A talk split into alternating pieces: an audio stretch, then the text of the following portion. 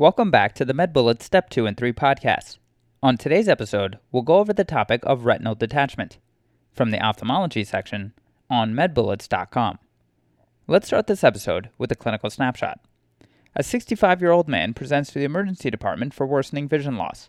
He reports that prior to developing these symptoms, he noted some floaters along with bright lights. Ophthalmologic examination demonstrates a pale retina along with a retinal tear. This patient was diagnosed with retinal detachment. Now let's get into the episode. As a quick overview, retinal detachment is separation of the retina from the retinal pigment epithelium, and there are three types of retinal detachment. Primary retinal detachment, otherwise known as rhegmatogenous detachment, there's secondary retinal detachment, and recurrent retinal detachment. So, primary retinal detachment, otherwise known as rhegmatogenous detachment, is secondary to a hole, tear, or break in the retina and is the most common type. Secondary retinal detachment can be subdivided into exudative retinal detachment and tractional retinal detachment. Exudative retinal detachment is when there's accumulation of fluid in the subretinal space in patients with systemic disease. Recurrent retinal detachment is when there's unsuccessful closure of the original retinal break. Moving on to epidemiology, risk factors of retinal detachment include aging, cataract surgery, focal retinal atrophy, myopia, trauma, diabetic retinopathy, Marfan syndrome, and vitreous hemorrhage. Moving on to the pathophysiology, retinal detachment can be secondary to rhegmatogenous detachment, exudative detachment, or tractional detachment. Rhegmatogenous detachment is when there's entry of vitreous fluid into the subretinal space through a retinal break. Exudative detachment is when there's entry of serous and or hemorrhagic fluid into the subretinal space, and this is accomplished by systemic disease. Note that there are hydrostatic forces in hypertension, inflammation, for example, in the setting of sarcoidosis, malignancy, for example, in the setting of choroidal melanoma, and maculopathy, for example, in the setting of neovascularization in age related macular degeneration. Finally, tractional detachment is secondary to mechanical forces on the retina, such as in the setting of proliferative diabetic retinopathy and retinopathy of immaturity. Finally, in terms of prognosis of retinal detachment, note that vision is typically salvaged if the detachment does not extend across the macula, and know that there are great outcomes with treatment. Moving on to the presentation of retinal detachment, symptoms can include increasing number of floaters, photopsia, which are bright flashes of light, and monocular visual loss, that is classically described as a dim, quote, shadow or curtain. Physical exam may reveal a retina that may appear pale, and a tear may be seen. The differential diagnosis for retinal detachment includes migraine with aura and optic neuritis. Differentiating factors of migraine with aura and retinal detachment is that in a migraine with aura, patients typically have a throbbing headache and dilated exam will show a normal retina. The differentiating factors between optic neuritis and retinal detachment is that optic neuritis will have an afferent pupillary defect, ocular pain with movement, and optic nerve head edema. Moving on to the treatment of retinal detachment, this is always surgical, and options include pneumatic retinopexy, scleral sclerobuckles, and pars plana vitrectomy, which are all treatment options indicated for rhegmatogenous and tractional detachments. Finally, in terms of complications for retinal detachment, the one to know is permanent vision loss if it's not repaired. Okay, so now that we've gone over the major points about this topic, let's go over a few questions to apply the information and get a sense of how this topic has been tested on past exams. First question A 65 year old man presents to the emergency department with vision loss. He states that he was gardening when he noticed hazy vision in his left eye with the sensation that he was seeing flashes. He has never had this before. He also endorses an ongoing headache. His history is notable for hypertension and diabetes. He states that he is still experiencing flashes in his left eye. His temperature is 97 degrees Fahrenheit or 36.1 degrees Celsius. Blood pressure is 174 over 91 millimeters of mercury. Pulse is 88 per minute. Respirations are 13 per minute, and oxygen saturation is 98% on room air. Physical exam reveals cranial nerves 2 through 12 as grossly intact. An ocular ultrasound is performed and shows bright white specks representing blood in the eye. If the patient looks left and right, the white specks move around with a quote dishwater appearance, which is the sloshing of blood slash hyperdense particles with motion that can be seen on ultrasound. Which of the following is the most likely diagnosis? And the choices are 1. Multiple sclerosis, 2. Retinal detachment, 3. Temporal arteritis, 4. Transient ischemic attack, and 5. Vitreous hemorrhage.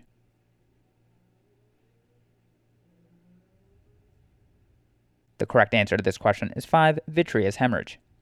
So this patient is presenting with hazy vision, flashes of light, and an ultrasound demonstrating blood in the eye, that is white slash hazy opacity on ultrasound, which are all concerning for a vitreous hemorrhage. To quickly review, vitreous hemorrhage occurs when there is bleeding into the vitreous humor of the eye. Normally, the vitreous keeps the retina in place, however, traction as its attachment points can lead to bleeding. Similarly, diabetes can increase the risk of vitreous hemorrhage as it can leak to weak vessels that bleed more easily. This condition is more common in trauma, diabetes, sickle cell disease, and in the elderly. Assessment involves visual acuity exam, testing for clotting factors, fundoscopy, and ultrasound. Treatment is to avoid anticoagulants slash NSAIDs and treatment of the underlying cause. To quickly go over the incorrect answers, answer 1 multiple sclerosis can cause optic neuritis, which presents with sudden onset unilateral painful vision loss, typically in a young woman who may have other neurological deficits such as speech difficulties, weakness, numbness, or urinary incontinence. An enlarged optic nerve would be seen on ultrasound. Answer 2 retinal detachment presents with sudden onset vision loss, like a quote curtain is coming down over the eye. Ultrasound would demonstrate a flap in the eye rather than the dishwater finding, that is, sloshing of blood slash hyperdense particles with motion of the eye on ultrasound, as seen in this patient. Retinal detachment can often present with a concomitant vitreous hemorrhage. Answer 3 Temporal arteritis presents with a headache, temporal tenderness, and blurry vision, typically in an elderly patient. Patients should promptly be started on steroids, followed by a temporal artery biopsy to confirm the diagnosis. Steroids precede confirmation of the diagnosis to avoid the key complication of blindness. Finally, answer 4 transient ischemic attack, or TIA, presents with a sudden onset of neurological deficits that resolve on their own. This patient's visual abnormalities are persistent, and there are ultrasound findings supporting a diagnosis of vitreous hemorrhage. A TIA still requires workup with a CT, CTA of the head slash neck, possibly an MRI, and labs to risk stratify the patient, such as lipids and hemoglobin A1C. To leave you with a bullet summary, a vitreous hemorrhage presents with sudden and painless vision loss with flashers slash floaters and a quote dishwater finding on ocular ultrasound. And moving on to the final question. A 69 year old man arrives to your clinic complaining of progressively worsening episodes of seeing flashes of light and small objects floating in his visual fields. He reports that he has severe nearsightedness but had not noticed any significant change in his vision clarity. Then, within the past month, the patient noticed flashes of light within the vision of his right eye, which were accompanied by, quote, showers of floaters. He reports that these episodes have become more frequent. The patient's medications include metformin for his type 2 diabetes mellitus, atorvastatin for his high cholesterol, and daily aspirin. The patient's temperature is 98.2 degrees Fahrenheit or 37.8 degrees Celsius.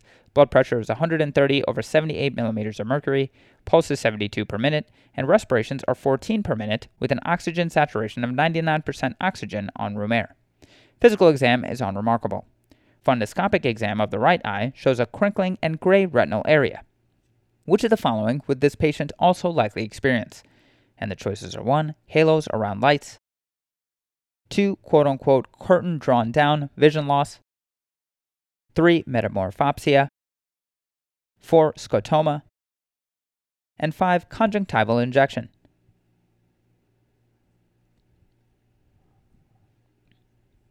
The correct answer to this question is two quote unquote curtain drawn down vision loss. So the patient is presenting with episodes of flashers and floaters and a fundoscopic exam positive for retinal crinkling, suggesting the diagnosis of retinal detachment. Retinal detachment will also be associated with, quote, curtain drawn down vision loss. To quickly review, retinal detachment refers to the separation of the layers of the retina. These patients complain of photopsia, that are flashes of light, and showers of floaters, which manifest as spots in the visual field, which are both associated with posterior vitreous detachment. This may then progress to the most classic description of retinal detachment, which is the quote, curtain coming down vision loss. Fundoscopic examination will reveal a crinkling and or gray retina and changes in vessel direction. This is a surgical emergency treated by either laser therapy or cryotherapy to create permanent adhesions. To quickly go over the incorrect answers, answer 1 halos around lights may be seen with acute narrow angle glaucoma. Other symptoms include pain, vision loss, rock hard eye, red eye, and frontal headache. Fundoscopic exam shows characteristic optic disc cupping.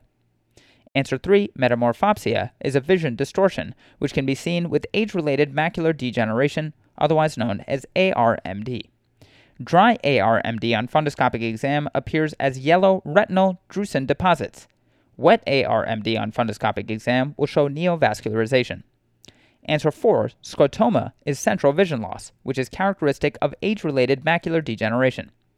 Finally, answer 5. Conjunctival injection can be seen with many ophthalmologic pathologies such as conjunctivitis caused by allergies, bacterial infections, or viral infections.